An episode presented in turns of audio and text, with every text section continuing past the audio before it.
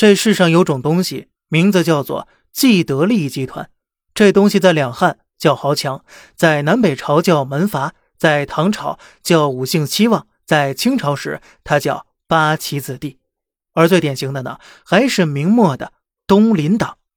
您别着急啊，看懂东林党的手段，你会明白很多你看不懂的隐性规则。东林党。起源于东林书院，是万历朝被罢黜的顾先生回到老家无锡之后为讲学而设立的。当然了，其最重要的作用还是宣扬自己的政治主张。他们的口号呢，相信大家都很熟悉了：风声、雨声、读书声，声声入耳；家事、国事、天下事，事事关心。他们的观点呢，诸如澄清吏治、广开言路、农商皆本等等。这些内容乍一听起来呀，似乎十分公正，十分有理想抱负。但实际上呢，他们代表的乃是江南一带的商人与地主豪强的利益。那么说到这里，您有没有想到某畔大学他们的主张呢？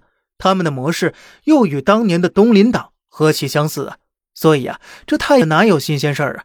我们说回东林党，他们反对海外贸易税、矿税、盐税、茶叶税。等等税收，任何国家加强对私人经济活动控制的政策，都必然遭到他们的一致排斥。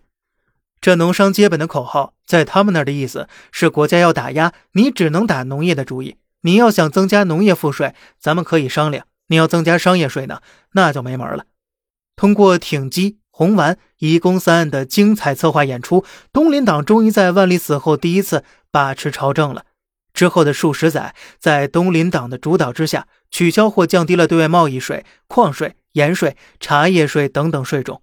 结果呀，这富裕的江南地区收不到税了，只能去盘剥西北、西南的农民们，不断加税、增税、再加税，最后农民苦不堪言呐。再加上大规模的天灾，终于酿成了重大的农民起义事件了。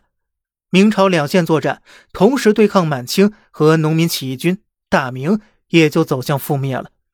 所以啊，为什么二十大强调坚决防止领导干部成为利益集团和权势集团代言人？如果崇祯能学学汉武帝的话，懂得如何加强对私人经济的管制，估计啊，明朝还能撑一阵呢，甚至逆风翻盘也未可知啊。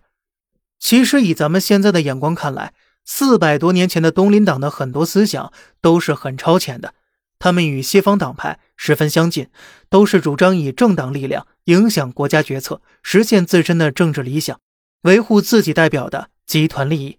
不过可惜的是呢，他们代表的并非大多数人的利益，都是自己的私欲而已。